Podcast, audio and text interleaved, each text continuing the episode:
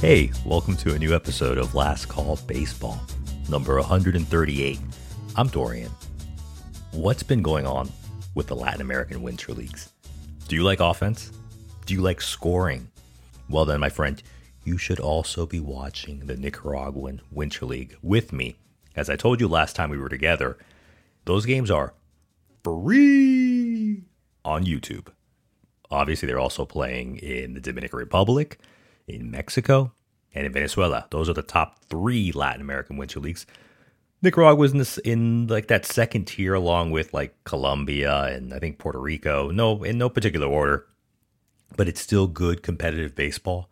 There's a lot of offense in the Nicaraguan league.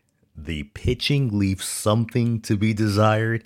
It's not as bad as when I watched the Cuban National League back in 2020. Oh my God, those Cuban pitchers are horrible. But it's interesting because in the Nicaraguan Winter League, they play the teams play six times in a week, and they don't have that many relievers. So even if the starting pitcher gets lit up for like five runs in like the first two or three innings, the manager has to keep him in there because you can't keep running out the bullpen to cover four or five innings every single five nights, five, six nights a week. And so the first few games, I've actually I'm supporting uh, Tigres de Chinandega, the Tigers of the, of this town city called Chinandega, which is in the northwest of Nicaragua, close to the border with Honduras. I've watched every single one of their games, and so you get to see a lot of the other teams as well. And some of the some of these pitchers are just getting lit up. And at first two, first few games, I was like, wait, why is this guy still in here? They need to get this pitcher out. He's he's going to cost his team this game, etc. But now I understand why. And a couple of the highlights I want to share with you that I love this because baseball is baseball, whether you're playing at the little league level, the college level, the high school, minor leagues, all star, whatever. But I love it when you can tell that people have fun. And there was a game where two teams, Tren del Norte, the train of the north, was visiting uh, the Gigantes de Rivas, the giants from this town of Rivas, back on November 5th in the background, the stadium announcer, whoever the DJ guy is, was playing Rhythm of the Night, but Corona, that 1995 dance hit. You remember that song? This is the rhythm of the night. Oh, night. Oh, yeah. I'm not going to continue singing it because I don't have the best singing voice, but I, I love that. And I was like, I love that you're playing 90s dance hits in the middle of a game in, in, in the Latin, Latin American Winter League. And the last time we were together, I also called out whoever the owner is of the Tigres de Chinandega that the very first opening game, they didn't even paint the stadium. The stadium looked like it had been like rotting out. And to their credit, the second game they hosted, you could tell they had the, the stadium had a fresh coat of paint. It's like, okay, finally, guys. Obviously, someone embarrassed you, and it, believe me, it wasn't me because they're not listening to this this podcast in English to actually make the stadium look better on TV. And on this podcast, we love pets. We especially love cats, but we also love dogs and turtles and I was about to say Sasquatches. Nevertheless, we love pets. There was a game where the, the Tigres was playing at the Leones de Leon, the Lions from the City of Lions. I love these names. This happened like a few days ago. The the Leones pitcher was warming up, and there was a random dog running running around the pitcher's mouth when the pitcher was warming up just before the top of the first inning. And he immediately reminded me when you see these videos when there's cats that come onto the field during an MLB game that's like chased that's being like just chased all around and goes into the stadium and everyone has a good laugh for a few minutes. I love it, guys. I genuinely am having a good time watching the Winter Leagues. Whether you speak Spanish or understand Spanish or not, it's still baseball. And again, you can improve on your ninth grade Spanish or learn new terminology in baseball. It's fun. They're still playing good quality baseball in Latin America right now. If you want to watch the Dominican League, you can go on their website. You can pay, uh, I think it's a monthly fee. I forget what it is. The Mexican League also, you can watch it on your phone, on your laptop, whatever. You have to pay a fee and the Venezuelan Venezuelan league, I believe, does like a hybrid. I haven't, I still haven't been able to find any Venezuelan games on YouTube, but I know they also they're like behind a paywall. But the Nicaraguan League, as far as I know, is the only one that's exclusively in every single game is on YouTube. And this week's guest knows a little bit about pitching and playing at a high level. This week, our special guest is Mark Seaver, Assistant Director of Sports Performance at Wake Forest University. Mark, welcome to Last Call Baseball. Appreciate it, Dorian. No, no problem. My pleasure being here. I'm going to ask you to end an age old question. What's the difference between dad rock and yacht rock? Dad rock, yacht rock. Dad rock, I guess, is something I put on my in my earphones when I'm blowing leaves in the yard or mowing the grass or working outside with my son. Uh, I think yacht rock is when you're sitting there having a few beers at the beach, at the shore, on on a boat. Apparently, um, I wouldn't know the yacht rock, I guess, but uh, we just had a kind of a meet and greet kind of Instagram thing on our Instagram page, Wake Forest Sports Performance, and it said Dad Rock was my favorite. I really, really don't listen to a whole lot of music. Um, I'll listen. It's weird. I, am really weird. I'm the strength coach that doesn't drink coffee. Will uh, when I work out, I'll I'll watch HGTV or something. I, I really don't have music. I have to be in a mood for that. I'll listen to a lot of Christian rock. Dax has a new music, new new song out with Darius Rucker on it is one of the remixes. It's pretty awesome to be man.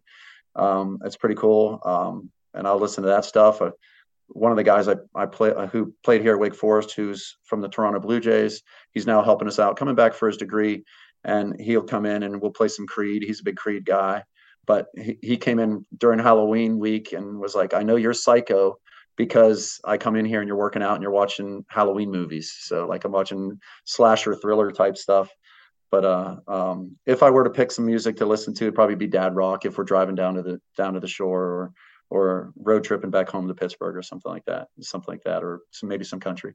Yeah, I did ask you that because I saw that uh, on yeah. the like get to know you post, and in my opinion, I had never actually thought of the difference of it because I always thought it was one and the same. But I think dad rock is more malleable because as me- as young men age into fatherhood in their 30s and 40s, then what you liked when you were a teenager in 20s is dad rock. But yacht rock, I think, is more ferment in like it's very 80s, very Huey Lewis and the yeah. News, maybe yeah. some Phil Collins. I would even say Pointer Sisters because it's very 80s. I don't think dad, I don't think yacht rock or, or dad rock has to all be male male artist. But no, yeah, and I'm sure not. I'm sure Creed was doing a good, obviously with the, the Texas Rangers with the unofficial anthem. Uh, what is it? Uh, what was it? Higher, I think. Yeah. So yeah, I so I, so. I I saw like their Spotify pay, play, playlist like went went much higher because of the uh the Rangers. Yeah, they've been big on again on Instagram, like with uh um uh I think it's I think it's higher. Hello, my friend, we meet again. Is that the song? I don't know the words. I don't know the titles of the song. I just hear it. But the the kid I work out with, who's a big Creed fan, arms wide open, is about meeting his son for the first time, and this this baseball player has a, a one year old son or 11 month old son it could be one so it hits a little different when you're when you're a dad for sure so i guess something like creed would become a dad rock and, and it's and it's funny how music from the 2000s might be dad rock for for somebody like you said but again things that i grew up on things again my, my dad necessarily didn't listen to but i listened to growing up into in high school and college become become staples in my repertoire i guess and you hinted at what you do. Obviously, when you're saying when you work out, you watch HGTV. By the way, I'm a huge fan of HGTV as well. Absolutely. As the assistant director for sports performance at Wake Forest University, when you think of sports performance, what does that entail? It just seems so overwhelming. But so when you're working with these college, with these student athletes, what does sports performance entail? We uh, Ethan Reeve was my director of strength and conditioning here when I first started, and he likes to use the analogy of a pie and sports performance is a, like a small piece of the pie uh, in a student athlete. Uh, we he he always said five percent. I think it's a little bit more than that now. Um, it's kind of morphed into something where we're doing the conditioning portion of it, we're doing the strength and strength portion of it as always, but now we're doing more mobility work. Work we're doing health and safety with the kids. Um, that's priority number one here at Wake Forest is, is safety, preached by our uh, director of athletics, John Currie. Um, so that's something we really are concerned ourselves with. Uh, there's a big science component to it now, which is again hard for an old school guy like myself, who's almost 50 years old now, um, trying to continue to push the needle. And, and we do force plate data. We do uh, we get data out of the pitching lab uh, here at Wake Forest, and we kind of have to put it all together. Some of the guys have whoop straps that we look at. Uh, we we do again the force plate jumping, looking at strain levels. Everything everything kind of is been more encompassed into instead of me just programming squats for a day. It's okay. How fast are we moving that squat when we do velocity based training? Um, so sports performance has become a, whole different field than the, uh, the original just get in the weight room and push some push some weight around. There's a, a, a, lot more science to it, and I think that's why it's morphed into a, a performance and not just strength coach. You, again, you hinted at it as well as the the whoop and all of the the technology that comes in. I love college baseball, and I follow some teams. What's impressed me a lot is for those people that know college baseball, the SEC and the ACC conferences are probably the two strongest conferences, and the facilities and the resources you guys have is just some of you guys rival some minor league teams. It's incredible that the, the the amount of tracking you guys do, and I'm like, wow, it's it's it's crazy, but it's it's again, it's very impressive. Going back, uh, touching back about being like a father and also being leading these young men and women in to, to be the best athletes and student athletes they can be. What's the what's what, what are times that you actually feel proud of? Like, wow, it really sank through. You know, they're performing to better than their their abilities. I, I really enjoy getting a text message from a former athlete in pro ball when they say we're doing the same stuff we did in college. I mean, taking the minor league experience that I had, um, and again, you talked about our facilities and how they rival minor league facilities. I took a shower in a minor league facility where if you weren't the first one in, you were showering in six inches of water because there was no drainage in it. So our facility is heads and tails above that. So we, we, there's no rivalry with that minor league facility but taking some of the movement that we did and and the minds that they have at the minor league level and taking little bits and pieces from those guys and putting them into our program i think we always want wake forest to be a stepping stone to the next level i mean obviously we want to have success here but we want to prepare our guys for the next level and one thing coach walter strives on is preparing our athletes to be young men and to be fathers and to be and again most of our guys won't have careers in major league baseball um, one of the stats our pitching coach gave us, gave me when we were interviewing him, was that in the history of Major League Baseball, there's only been about I think it's like 23,000 people that have made the major leagues. Like Babe Ruth was like number seven 7,400 and something or whatever. Like that's way back when. So again, the amount of people that make it to the big leagues is very small. So stressing that of the, things we do in the weight room, on the field, in the classroom to prepare you for a life outside of baseball, um, not just to get the be- most out of you now. I think that's that's what's the most rewarding when we have alumni days and they come back, and especially when we had our run to Omaha last year, and guys came back uh, to see the super regional and and their doctors and lawyers, and and one kid brought his his kids with him, and and a teammate of mine came back and had his whole family, and I got to tell Craig Kupiak stories. Craig Kupiak was the guy. He was one of our outfielders when I played to tell his tell his high school college stories to uh, his kids who are now getting ready to go into high school and and it, telling his wife stories and his wife cracking up laughing. Um, I think that's the the the best part to me. Um, I sat in a class, uh, military leadership class with uh, Dr. Kenny Herbst, and Kenny was a basketball player here at Wake Forest when I was a student. So to be able to help him out in any way is is pretty awesome too but we had it's filled with mostly student athletes, and we had um, what makes what makes things memorable, what what what makes things different in, in athletics and stuff like that. How do you pick leaders? And it's a lot of the people. And I was sitting next to our Ashley Bastion, our assistant cross country coach, and they had just won the uh, ACCs. And I said, in 20 years, nobody will remember who won the ACCs in men's cross country. I, and one of our baseball players was there, and this was in Jan, like January, maybe in the fall semester, I said, nobody will remember Wake Forest baseball in 2023. I said, we could win the national championship this year. I said, but nobody remember that 20 years from now. I couldn't tell you who the who won the national championship in baseball five years ago. But it's the relationships you develop with the, the student athletes, the relationships you develop within the student athletes. I said, you'll remember your teammates. You'll, I remember my teammates. I said, and, and, and when I get text messages back from them, or I text a, a kid on his birthday, I say, Hey, happy birthday. Or like I have some women's golfers who are playing on the LPGA tour. When they win, I, I send them a text message, congratulations, great job. And I'll joke with them a little bit to continue those relationships or, or, or what's the most important. And that's the most rewarding thing to me. Um, and again, to see, and I, Pierce came back and Pierce Bennett is one of the kids who was in that leadership class playing for the Phillies now. And he came back and I said, what did I tell you in that military leadership class? And I said about the relationships you have with your teammates and the relationships you have with your coach. And he goes, "You're absolutely right." And you go, "That's it's it's hundred percent," because in in ten years and twenty years, nobody remember who Pierce Bennett was, but the guy on his team will remember that he hit in front of him and he hit a double and got into scoring position and and he hit him home for the winning run in a certain game that we won. So I mean, it's that's to me that's more rewarding than uh, wins and losses. Don't yeah, tell that, coaches. Don't tell the coaches that. But, but for those of you who don't know, Wake Forest, Wake Forest, the college baseball program is one of the elite college baseball programs in the country. And you also mentioned having played in the minor leagues. So you went to, you've been to a place that was a professional baseball player in the Oakland Athletics and the Baltimore Orioles organizations. You're at you went, you've been at a place where a lot of the student athletes that you, that you coach, I guess, for lack of a better word, want to get to what are some what is like one or two things that you take from your memory as you're saying what these young men and women are are trying to establish and also what's one or two things you then try to in to share with these potentially future professional athletes uh, well the story about the 23,000 kids in major league baseball i tell that to every prospect camp we have because as soon as you say who wants to make the major leagues every kid raises their hand and I then I tell them facts. I was like, "This is facts.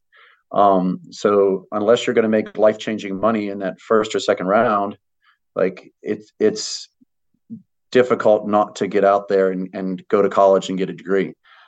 I remember in 1999, I believe it was, we were sitting out in left field in shagging during BP in San Jose, California, for playing for the Modesto A's, uh, high A out in the California League. And it's myself, Michael Holmes, who's the scouting director for the San Francisco Giants, Mario Ramos, who went to Rice University, um, who had a cup of coffee in the big leagues, left-handed pitcher, and Eric Byrnes, who everybody knows who Eric Byrnes. If you like baseball, you know who Eric Byrnes is. He's a wild man, and Eric Byrnes would love me telling stories like this about him. But we sat there and we all went. Eric Byrnes went to UCLA, got a degree. Uh, Mario Ramos went to Rice, got an unbelievable degree. Michael Holmes and myself went to Wake Forest and got degrees. And we looked at the difference between a high school draft pick and a college draft pick. And there's something different. Once you get drafted, you're out in the world. And I don't want to say the world because it's not real life, but you're out on your own and you've got to get up in the morning, get breakfast. You've got to wash your own clothes. You've got to get to the park on time. You've got to make sure you make the bus because we had guys who missed the bus who didn't go on road trips. There's a lot of things that you're not used to as a high school kid that you get thrown into the fire and you don't know how to handle yourself. And a lot of it was just the maturity level. I mean, even guys who were high school draft picks who were the same age as us in high A, there was a maturity level there. You didn't, you really develop a work ethic when you go to, like you said, an elite college program. You develop a work ethic. You develop the understanding of what it takes to prepare. You understand the process. Um, I think that's really big in preparing yourself to to go to the next level. I'm not saying you can't do it as a high school pick and not have that maturity, um, but there's got to be a good background. You've got to have a good background and be able to handle yourself in in those situations because there's a lot of things out there in minor league baseball that you may or not be ready for. And I know again things have changed in the last 20, 25 years since I played minor league baseball that they're taking better care of their high school kids. They're obviously taking better care of your arms, uh, taking care of your bodies. There's uh, assigned strength coaches at every every facility. There's nutritionists now that help out and, and, and your diet. So again, guys don't show up with McDonald's or Burger King or Taco Bell or Del, Del Taco was big in the California League. We hit Del Taco a lot. Uh, but again, um, things that are important to your development, um, they're doing a really a, a, lot better job being able to uh, to get the high school kid ready. But I think that's the biggest thing you see in minor league baseball is the, the, the difference. That's what I saw. Absolutely. You're, you're talking about young men who are drafted, we call it whether 21, 22 years old versus an 18 year old who is obviously living with their parents and then immediately have to be thrown into a professional setting. And yeah, that you, I'm sure you could definitely see the difference between three or four years, uh, three or four year old span. We see it in high school, or I'm sorry, we see it here in college where again, the biggest jump they always talk about, the biggest jump is between the day you step on campus your freshman year to the day you step on campus your sophomore year.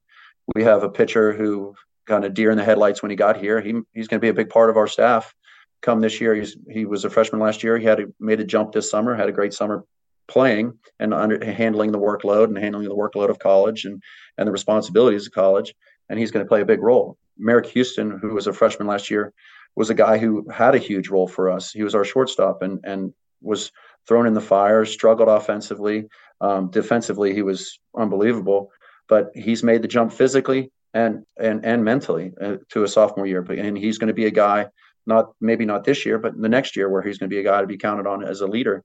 Um, and he's a guy that that was there last year and who made it to Omaha. We had, I think, five total position players from last year that were on that uh, Omaha team that came back this year. And again, those are the guys who are going to lead this year. Marek was one of them who had significant at bats, but he was a freshman last year and he's only a sophomore now.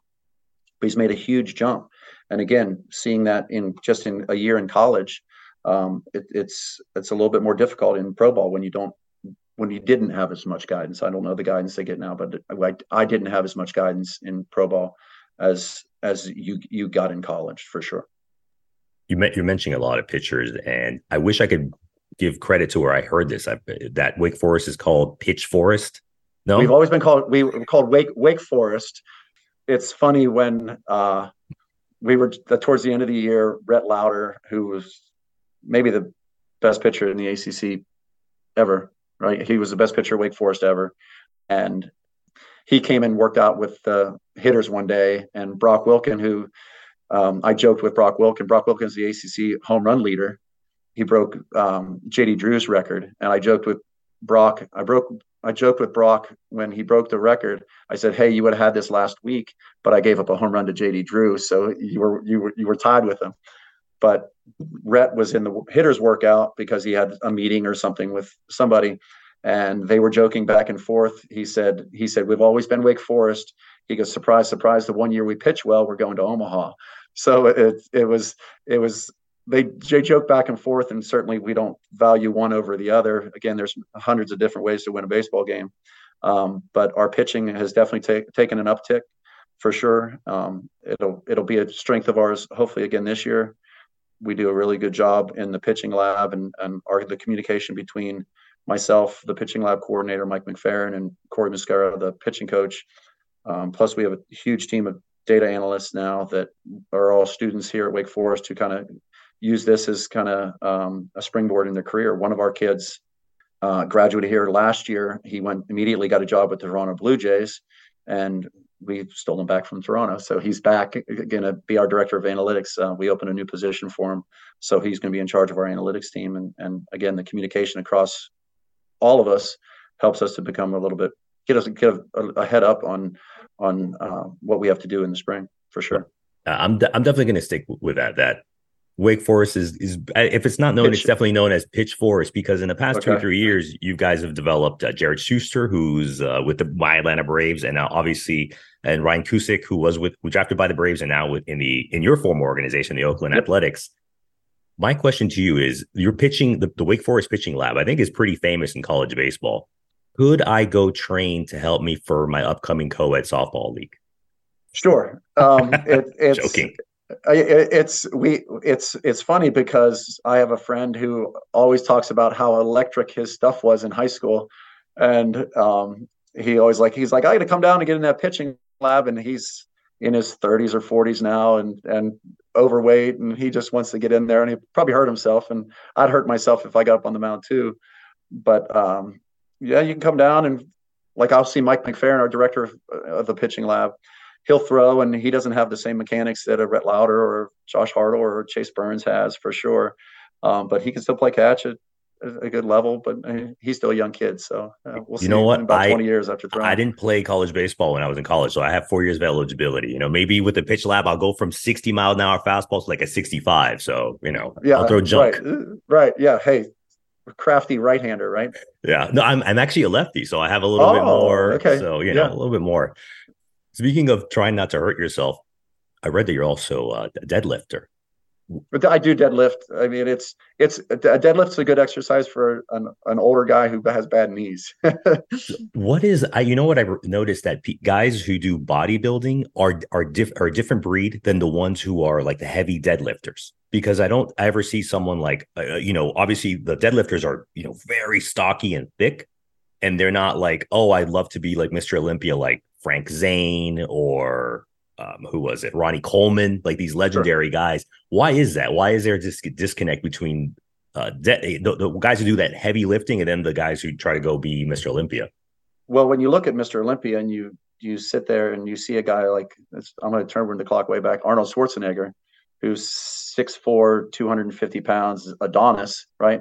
And, and again, I'm when you say deadlift heavy, heavy, I've never like the I'm not built to deadlift. I'm six eight, and but the guys who who are the huge power lifters are the guys who are short and stocky, have short legs, long arms, big thick torsos, and they're not going to be the most aesthetic guys that you can sit there and oil up and and look at. The guys who are heavy deadlifters are those guys with a back as wide as a, a Volkswagen and able to pull some crazy weight off the floor. I don't I don't pull crazy weight. It's a it's an exercise I do because I'm an old man with a with a bad knee and try to limit my squatting as much as I can. But you know, Squattober was here. We'll, we always joke around and goof, goof off through Squattober through Sorinex's website. But uh, deadlift's probably my exercise of choice. Total body. It's a total body exercise and it makes you feel good when you get out of it.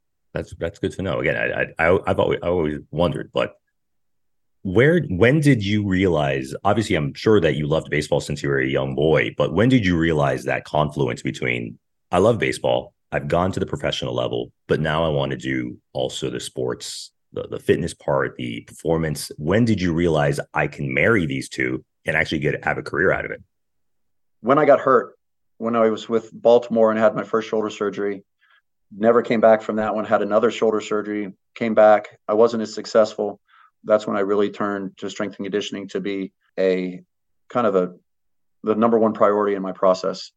I didn't understand it as much as I do now. I didn't have a degree yet, didn't understand the kinesiology of it, the physiology of it. So I lifted a lot and lifted too much. I didn't understand the mobility portion of it. And again, that's where sports performance comes into it. I got two, I got up to 265, which was like an 8% body fat when I was with Oakland and with Pittsburgh towards the end of my career and it was I, I couldn't move. So you, I couldn't, I didn't have very good separation of my hips and my shoulders. Uh, my thoracic spine was locked up, like just because I lifted heavy all the time. It's, and again, it's not always about lifting heavy. But when I got hurt and was coming back and had a successful season in 99 and, and I was always on the bus to the gym. It was always optional workouts. Um, I know now they have mandatory mandatory workouts in the minor leagues. You've got to get two or three workouts a week. But the trainer didn't always want to go to the gym. He'd, he'd hand me the the little bag of, of money. He'd be like, "Hey, you're in charge, and take these guys to the gym." And I'd be like, "Okay." And I'd, I'd ride the bus and count the guys and get those guys moving. Um, Eric Byrnes was the first guy. Actually, he's like, "Seaver, you need to deadlift." So he's the guy who got me into deadlift. And again, learning from him, learning from the strength the strength coaches at the complex with Oakland. Um, and then once I came back to school, I just started volunteering here at Wake Forest. One, it gave me the opportunity to use our facilities for free, but um, I, I, learned from a lot of great minds. Uh, Ethan Reeve, um, David Bass is our director, strength and conditioning now. Some of the interns we had, corey Schlesinger is huge on social media. Um, he was he played he was coaching in the professional ranks. He's now at Texas uh, as their director of basketball strength and conditioning. So all these guys that came through here, um, it really opened up the the world. I didn't realize I could get paid. I don't say get paid for working out, but um, get paid to. I wear usually like I put on a collared shirt for your podcast, but it's usually shorts and a t-shirt. I'm in my shorts underneath on the Zoom call here, but um, that's that's uh, normally I can I don't have to wear a tie and a jacket to work every day. So that was a, a, a great eye opener for sure. Yeah, definitely. I don't think suit and tie. We're not in. We're this isn't Connie Mack, the 1920s uh, Philadelphia right. Athletics. So you don't need to right. do that. You, Mark, you've had experience obviously at a high level in college baseball with Wake Forest, and then as a minor league player for many years. If you were to become the new, you choose the new czar of minor league baseball or the czar of college baseball. What's one or two things you would do with your powers that you could change anything you want? All right, both of these. I thought about this this week, I, and both of these are pitcher based. Obviously, as a former pitcher, I'd get rid of the aluminum bat. I know it would cost it would cost a lot of money, right? But it it I've seen too many hits off the barrel, or I'm say off the end of the bat, or off the handle that get through. For aluminum that, bats, uh, you, I'm sorry, you mean for college baseball? Yeah, for college yeah. baseball, I'd get rid of co- aluminum bats for college baseball. Um, and then um, as a purist, a baseball purist, I get rid of turf. We have a turf field here, and it's ideal for when we have a rain delay. Thirty minutes later, we're out on the field and and we're playing. But again, uh, and we get true hops and everything else. You don't get that bad hop base hit or whatever. For as again as a pitcher, I enjoy that, but I don't necessarily like the. And, and as a strength coach, the the turf adds a degree of injury, like especially if it's wet and you slide or slip um, there's a safety issue to that turf. But uh, I would I'd probably lose both of those if if I was the czar of college baseball. I have a, I've read a couple of articles recently for at least for the National Football League where they have that same issue that players are demanding that every stadium has to have uh, natural natural grass. I think the Bahamian grass or something like that. I think it's I think it's a fact. Like like we'll train with when I worked with volleyball. Um, I'm talking to Donnie Mabe, who's the strength coach at Texas Volleyball. They won the national championship last year, he likes to train on different surfaces. Like he'll do a lot of sand work. He'll do a lot of uh, stuff on the turf. Stuff uh, they they stay out of the gym uh, during the preseason because you do so much stuff on the gym. So training on different surfaces is is great, but having to compete on those different surfaces if you're not used to it, it certainly adds a a, a safety risk to it. I mean, that's you're going to see ankles and knees and and hips and stuff like that that happen on, on playing on different surfaces week to week. Mark, if people want to go to to Winston Salem to see the amazing Wake Forest Demon Deacons again this year for college baseball, what's one what's a couple of places that you would that you normally like to go to in the Winston Salem area for a cup of coffee, drink, food, anything? I'm not a coffee guy, but we'll take when we get uh, our we've had we've hired two new um, employees here at Wake Forest. When we do the interview process, we always take them to Krankies. Krankies has some southern biscuit breakfast sandwiches that we attack, and it's all like like fried chicken and and pimento cheese and stuff that's good for you. And they have some pretty good coffee from what they tell me, so they'll go to Krankies every once in a while. Um, we have stuff on campus that they do. Uh, they have coffee spots on campus. Um, around the ballpark, there's a place, um, Ryan's Restaurant. It's a four-star dining restaurant. Um, my so again a shameless plug. My wife works there. She's the general manager. So they've been there since 1971. Um, it's again high priced place, but again, just last night my wife called me. She's like, "Hey, a couple of your baseball players are here. When their parents come in town, they they always drag their parents there to have them buy them a good meal. They've really developed downtown. There's a lot of places downtown uh, that they that they'll go eat. We're going to a pizza place, Cugino Forno. It's in a place near this incendiary brewery. It's it's uh, a place that's real family family friendly. A lot of kids go to Burke Street Pub, place downtown. Uh, favorite of mine when I was in college and and and when I once I got out of college for sure. A that's a place we get a lot of. They get a lot of um, fans from out, out outside of uh, Winston for sure. When Florida State came in town to play football, um, they had a huge rush of Florida State fans that came in when Clemson comes to town. Clemson fans will flock there. Um, so we get a lot of outsiders that come in there uh, a lot, and it's uh, it's a good, always a good time for sure. It's good to know. I'd love to be able to go down there. I, I'm always driving in between the Carolinas, like to South Carolina. And earlier you were talking about Christian rock, and it's like once you hit once you hit the Carolina, North Carolina, it's like every station is is Christian rock. Yeah, the, the Bible. You hit the Bible belt there, and it's and it's amazing. You'll go through, and it, it'll it'll pop up, and and I'm not going to preach to you, but you can't get away from it, brother. That's true. Mark, I want to thank you for your time, but let us sure. know where we could potentially see some of your work, some of your athletes, or anything you want to share uh, related to yourself or Wake Forest athletics. Uh, we are our Instagram page, Wake Forest Sports Performance. Um, uh, we're pretty active on that. Um, Kendall Daniels is one of our uh, strength coaches here. She handles all the uh, all those posts. I wouldn't know the first thing about the technology to get that. I'm not very social media savvy. Um, our Wake Forest baseball has a, an Instagram page. Uh, Demon Deacon Athletics has an Instagram page. Um, it's interesting if you click on our website, godeacs.com. Uh, they have links to all some of the students' Instagram pages and stuff like that, where there's their Twitters and stuff like that. I'm not again, I'm not a Twitter guy, not an Instagram guy, but uh, again, I'll subscribe to and, and because of we'll look at our Wake Forest sports performance and stuff. And and again, we'll do we did the uh, we'll do some of the trends. There's one of the trends they want me to do with one of our uh, strength coaches, Jasmine Johnson. She's Jazz is about five foot. She was a, a gymnast, and and they want to do a, a, a, famous TikTok post or something with me and her, where I tower over her and she has to look up to me. Uh, I don't know, whatever. I'll do whatever whatever the kids want to do. I'm trying to stay relevant, right? No, and I, I do want to plug as well the, the Wake Forest college baseball program. Earlier today, I went on the website and season tickets start at 150 dollars. Yeah, it, it's all that, it's, to support the athletes.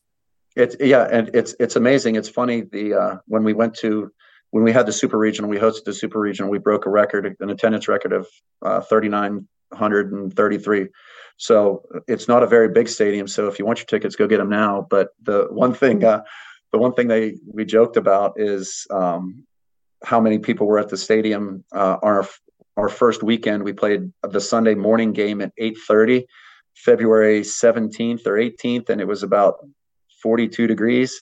There wasn't a whole lot of people in the stands, but there sure were a lot when we were playing hosting the Super Regional. And it's and it's interesting. Some of the we just again this will be a, a plug for our uh, website godeacs.com and our YouTube page. They have Team 109.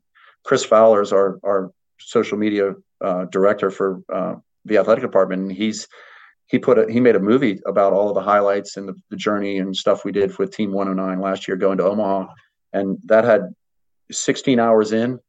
That had more views than every other video on the website except for two. One of them was a an interview that Coach Clausen gave a couple years ago, and another one was the uh, facility tour uh, with Eric Adler and Brock Wilken a couple two years ago. I think that has like 144,000 views, but we had like 2,500 views in the first 16 hours. I couldn't tell you what it is now, but it's a pretty cool movie. And and every Friday, my kids and I, like if my wife's working at the restaurant, my, my kids and I'll sit in bed and watch a movie or something. Last Friday, my wife was off, so all four of us sat in bed and watched Team 109, the movie. It was it was a, it was a tearjerker for me or me because it didn't end. It, was, it had a sad ending, but uh, again, there's so much so much more to it. It's pretty pretty impressive. I want to thank Mark for joining us this week. I always enjoy talking with guests who are at high level elite college baseball programs. I always encourage everyone to go watch your local college baseball team because you'll see some pretty good baseball and it's a great bang for your buck. I also want to thank what's powered me through both thinking up the topics of this podcast and editing as well. In my hand, I have an Oktoberfest. I know we're already in November, but I'm still drinking an Oktoberfest. It's a German style Märzen from a good American local brewery called Gilde Brewery in Charlotte, North Carolina, the great state of North Carolina, where Wake Forest is located. I've been buying a lot of Märzen beer lately. I'm, I really, really enjoy it. You know what else has to do with the South besides North Carolina, baseball, Christian rock, rock and roll, driving barbecue? The Atlanta Braves, the team of the South, the team of America. Forget that. Remember that when when when they were on TBS, Atlanta, the Atlanta Braves were America's team, and they still are. If you haven't been keeping up with your financial news, apparently Warren Buffett, one of the most famous investors in all of planet Earth, his company, Berkshire Hathaway, bought $8 million worth of Atlanta Braves shares. You may not know this, but there are only two teams in Major League Baseball that aren't owned by an individual, basically some billionaire or someone that inherited the club. The Toronto Blue Jays are owned by Rogers Communications, and the Atlanta Braves were owned by Liberty Media. But Liberty Media spun out the Atlanta Braves and the real estate around Truist Park as its own public company. So you can buy a share in Atlanta Braves. You can buy 10 shares, you can buy a 1,000 shares, or like Warren Buffett, you can buy $8 million worth of shares. Well, at least that's one thing Warren Buffett and I have in common. We both own shares in the Atlanta Braves. Granted, he owns a heck of a lot more shares than I do. I don't own anywhere near $8 million worth of shares. I would love to. As I said in other episodes, if I had the money, I would completely buy out the Atlanta Braves and take them private. But that's a topic for, for another time. It's the offseason for Major League Baseball, but as I said, the Latin leagues are, are the Latin winter leagues are up and roaring. Fall ball and college baseball just finished. We're going to be releasing episodes a few times a month. We're taking it easy a little bit, but I'm still going to be watching Latin American baseball, especially the Nicaraguan Winter League, every week. So you're more than welcome to, to do that with me. I'm going to post it again, the, the websites where you can find it. Thanks for listening to Last Call Baseball. Be great and get home safe.